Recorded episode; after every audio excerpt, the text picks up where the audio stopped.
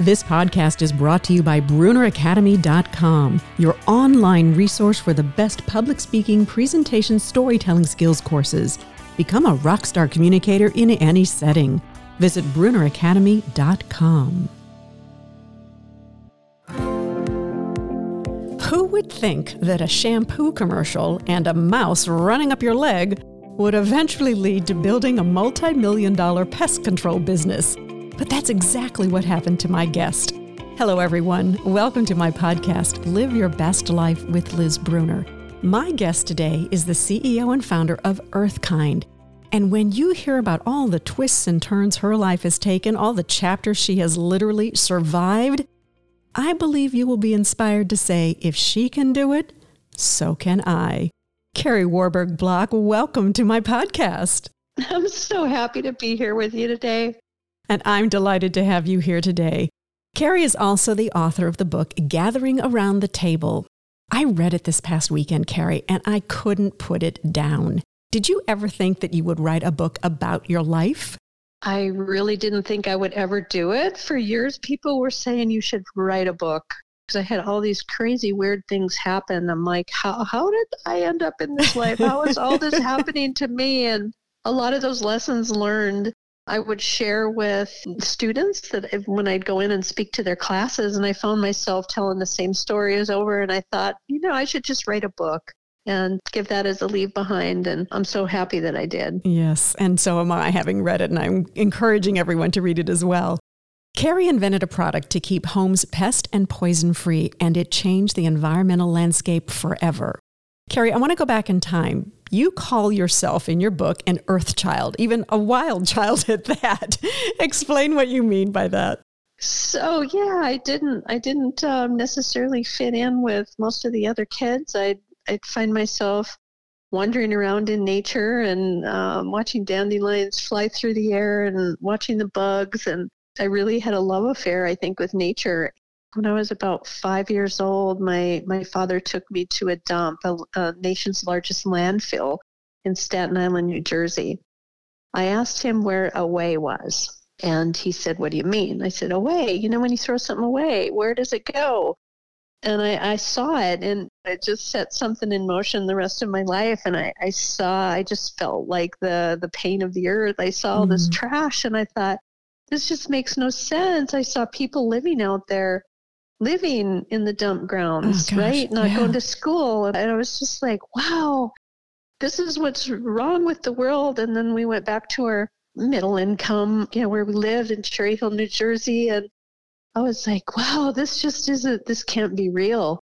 And so the rest of my life, I think, is, is navigating that, you know, it has brought me to where I am today. Indeed. And uh, one of the funny stories you talk about, you refused to eat off of plastic at home. You had to have stoneware dishes. You were not going to have plastic.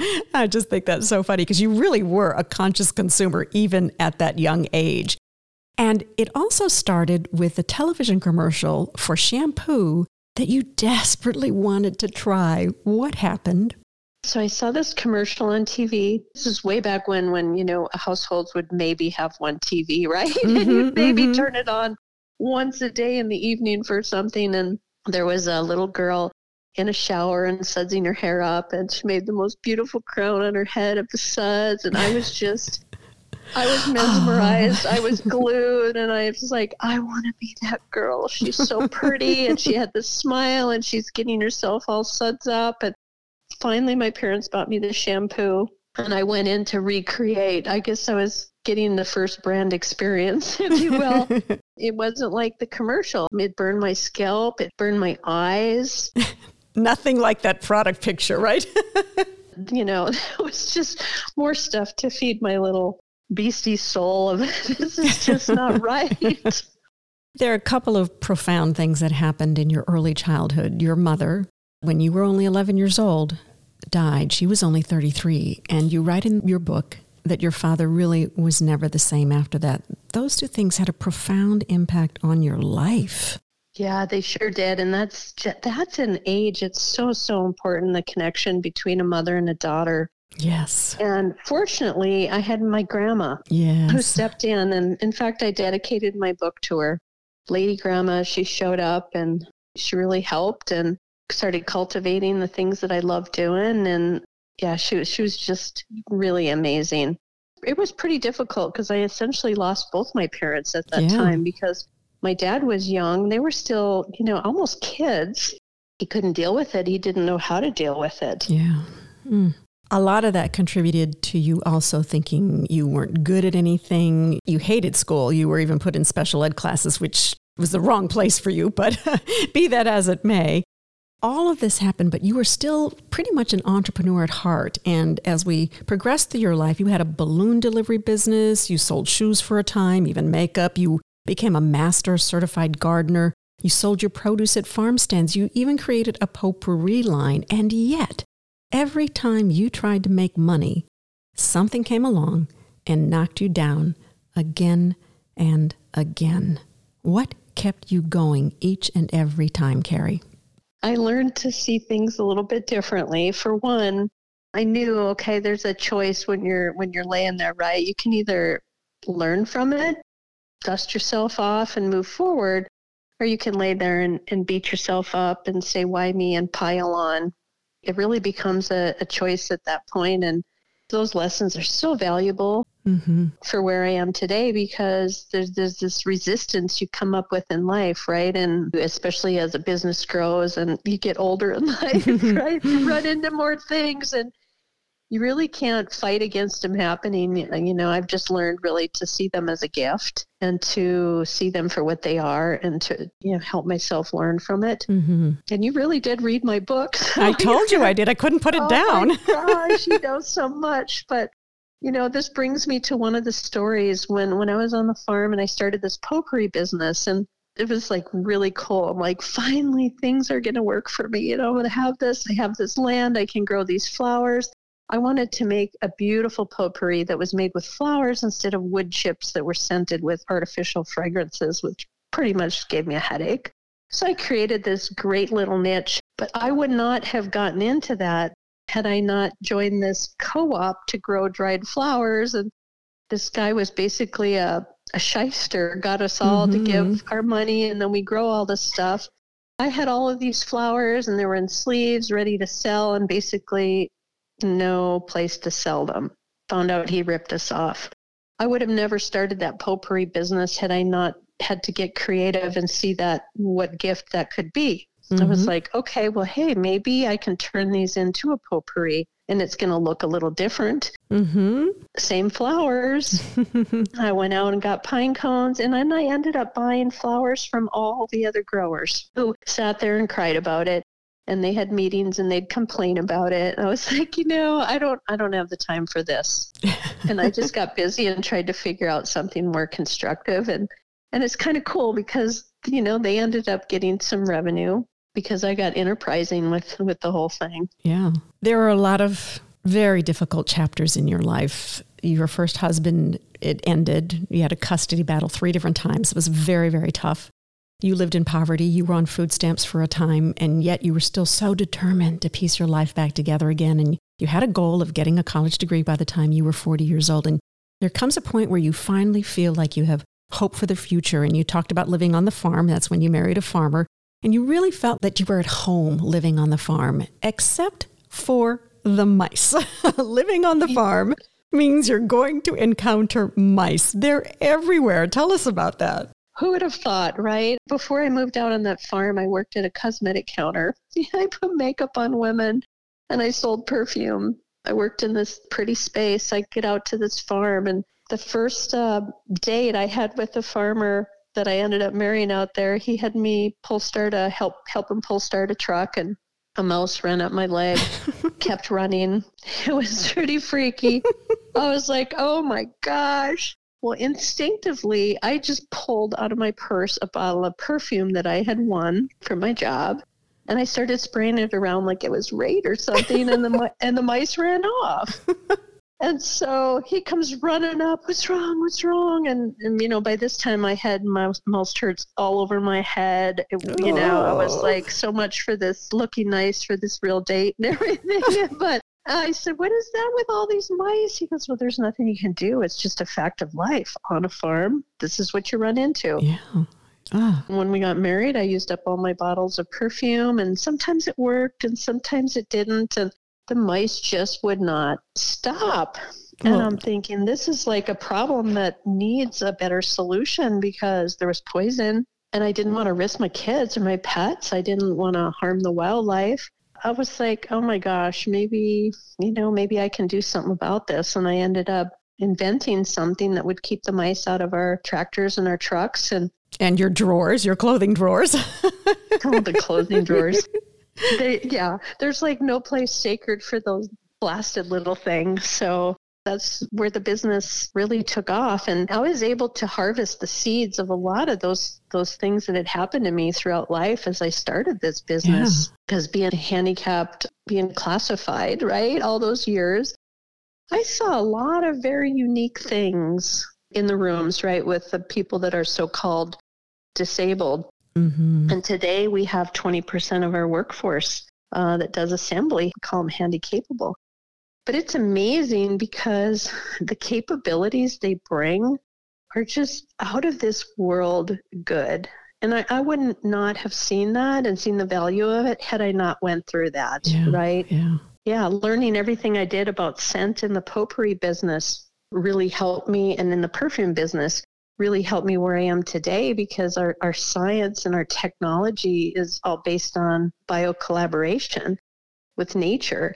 And so it's all through the senses and sensory organs of different insects, and they're all different, right? Yeah, yeah. So you come up with this idea on all this information that maybe if you added oil to pine cones, that that might be the solution to the mice. How did you come up with that? So there was quite a few little side journeys around that. A lot of trips around a farm field, sitting there harvesting, looking, going, well, what if I tried this and what if I tried that? So I really looked at nature and thought, is there anything in nature that repels a rodent? At the same time, I was testing with different things. So I tested wild rose oil, seemed to really work, but it gave me a headache. I'm like, okay, okay, I can't use Can't do that. and then I knew one of the best selling air fresheners out there were these little trees. And I didn't use them because they gave me a headache.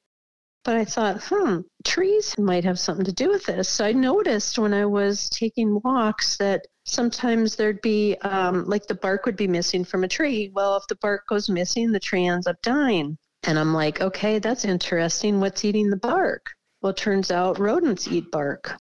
So I started testing with the tree oils, and that one specific tree, balsam fir tree, really repelled the rodents. So I did my research on it. I found some government trials, went to town with that, got a patent on it. And today, yeah, we've sold over 50 million of those little little pouches made from oil from a balsam fir tree and it's cool. We we did it. We're doing a campaign this year called Year of the Monarch where we're giving back to the fir trees because the fir trees protect the monarchs, so the monarchs live in fir trees. Rodents eat them. That's interesting, right? So they make this pesticide that keeps the rodents from eating the butterflies. We still don't know why the, the symbiosis between the butterfly and the and the tree, but You're going to figure it out, I have a feeling. Yeah it's just cool so nature gives us a lot of these answers i believe it it just takes some observation Yeah. to look at it and then of course the testing Yeah. with scientists and in labs I want to go back to when you were a certified organic vegetable farmer and you were selling your vegetables at the farmer's market. And one day, an accident happened that literally put you in the hospital. You flatlined in the operating room, and doctors said you were dead.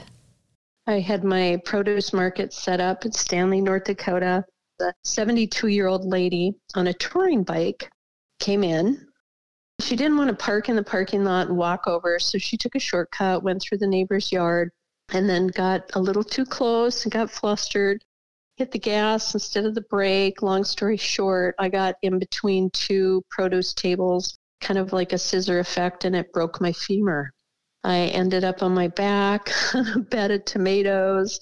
The emts pretty much thought i was split wide open ended up going into the emergency room and here's the crazy thing that day the doctor looked at me And he said, You're not going to believe this. Yeah, I have three femur breaks. We all came in at the same time. He goes, Give me your story. I said, Well, you're not going to believe this. I'm selling organic produce. And a 72 year old lady on a motorcycle runs me over. He goes, I got a bull injury in here from a rodeo and I have a motorcycle. I'm taking you. He goes, sign here. I'm probably going to have to take your leg to preserve your life.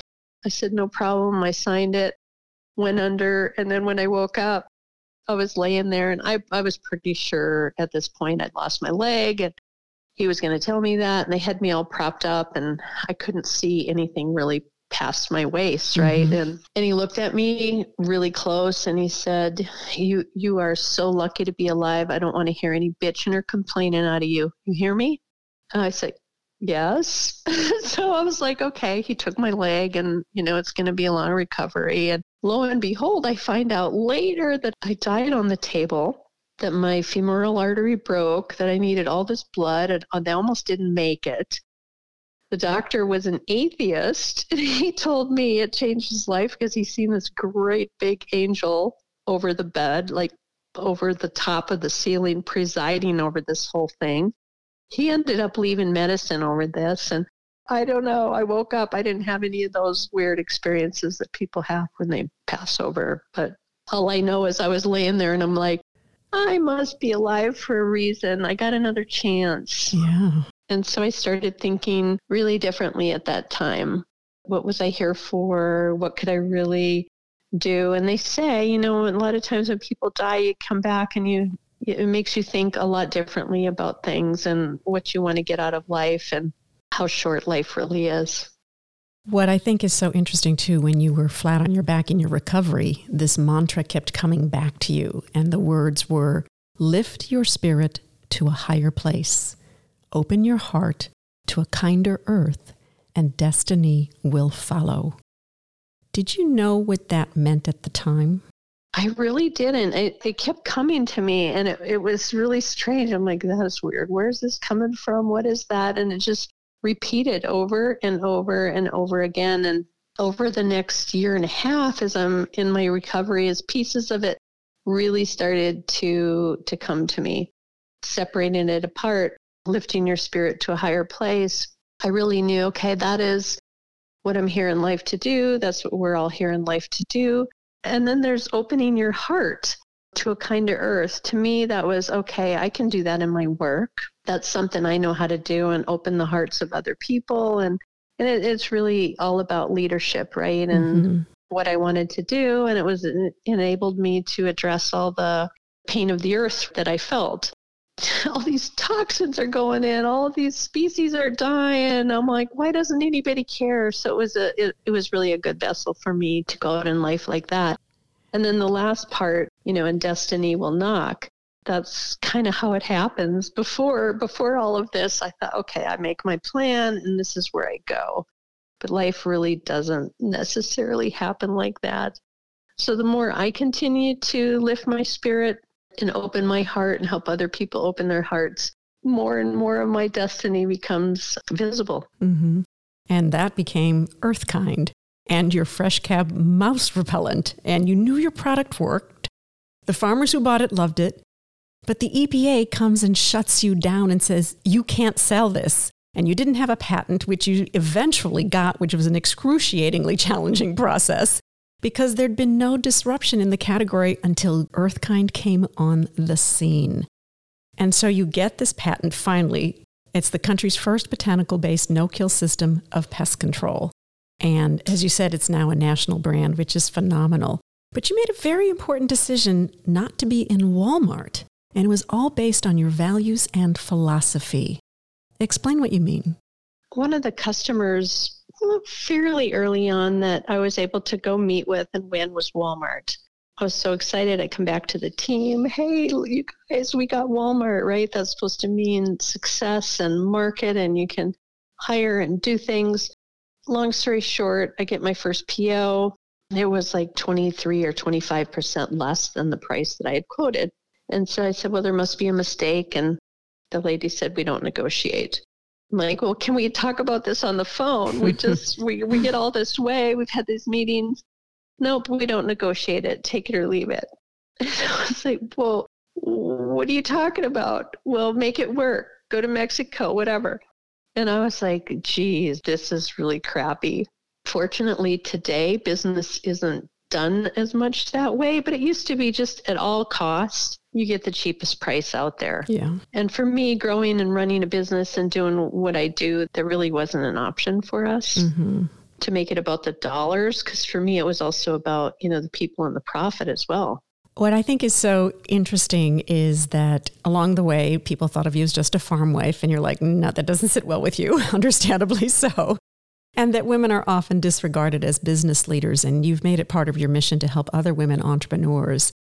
What's also interesting, Kari, is that it took almost losing your leg and your life for you to realize that you were put on this planet to serve and to lead. And one of the quotes from your book is this Sometimes it is the universe screaming at you making you uncomfortable so you do something about your situation. And that voice you're hearing, be it a quiet whisper or a booming echo, it's called purpose. You should listen to it. Kari, you listened and you made the conscious decision to take all this pain and transform it into kindness. How has that life philosophy helped you live your best life? Oh, you asked the good questions here. oh my goodness. It's one step at a time. I say, you know, every day it's it's one person at a time, one heart at a time, one product at a time, one book at a time, really one breath at a time. And ultimately, consciousness to me is that it's finding that way to be really present with the here and the now. That's when you can listen to that higher part of you Mm-hmm. and keep yourself on track and on purpose because I know for me, and I think it's the same for a lot of people. I mean, you can get sidetracked in a matter of hours. I need to keep remembering it's just one breath at a time, one moment, one decision. And it's funny though, because the, the older I get and the more experience I get, it's amazing the way you show up, the way that life reciprocates and Mhm. kind of plays with you and works with you. The more authentic uh, and the more fully and wholly that you show up, you know, the less agenda, I guess you could say. Mm, I love that. If you'd like to learn more about Kari's company, just go to earthkind.com and we will have a link for you in our show notes, as well as a link to her book, Gathering Around the Table A Story of Purpose Driven Change Through Business. Kari, thank you so much for sharing your story with all of us today and sharing too that we can live a life that is purpose driven and be successful at the same time. Thank you so much for having me, holding my hand on this wild roller coaster ride. Happy to do so. And thanks to all of you for tuning in today. May we all listen to that still small voice and discover our purpose. Until next time, be well. This podcast is brought to you in part by Fast Twitch Media, helping people tell their stories, giving them worldwide reach. The future is in the cloud, and Fast Twitch Media can take you there. Be your best digital self. Check out fasttwitchmedia.space.